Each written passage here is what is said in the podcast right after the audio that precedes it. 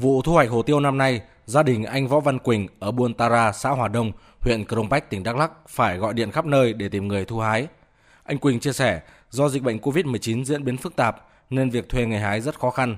Giá công hái tới 220.000 đồng trên một ngày. Mặt khác, vụ năm nay mất mùa, năng suất giảm gần một nửa nên dù giá hạt tiêu đang ở mức trên dưới 80 triệu đồng một tấn, lợi nhuận của anh không còn bao nhiêu. Anh hy vọng giá sẽ tiếp tục tăng để bù lại phần nào. Bà con đang kỳ vọng thì được cái giá, mất mùa nhưng mà được cái giá. Tiêu thì chất lượng rất là tốt, chỉ có cái sản lượng hơi thấp.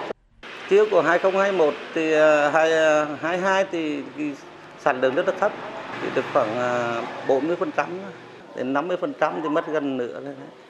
Cùng với mất mùa, giá cả các mặt hàng như phân bón tăng cao khiến cho người trồng kém vui.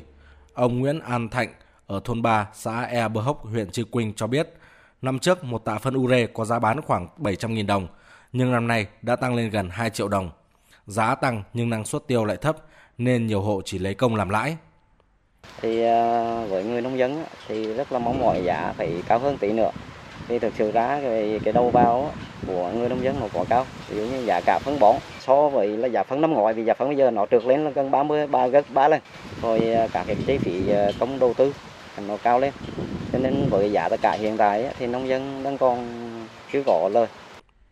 Theo thống kê của Sở Nông nghiệp và Phát triển Nông thôn tỉnh Đắk lắc hiện toàn tỉnh có hơn 33.100 ha hồ tiêu với sản lượng gần 77.000 tấn. Thời gian qua, ngành nông nghiệp đã khuyến cáo người dân không mở rộng diện tích hồ tiêu, tập trung phát triển cây tiêu theo hướng bền vững. Ông Nguyễn Trần Ngọ, Phó trưởng phòng Nông nghiệp và Phát triển Nông thôn huyện Krông Anna cho biết. Ngành nông nghiệp là tuyên truyền bà con chăm sóc đúng đảm bảo quy trình. Rồi phòng nông nghiệp kết hợp trạm khuyến nông họ mở các cái lớp mà để hướng dẫn bà con tập huấn về cái quy trình kỹ thuật chăm bón phòng trừ sâu bệnh. Ngành nông nghiệp cũng thường xuyên là, là cũng khuyến cáo bà con là tất nhiên thì giá mới lên nhưng mà mình cũng cẩn thận trong việc là chăm sóc. Thì cũng không nên là là tăng diện tích ồ ạt.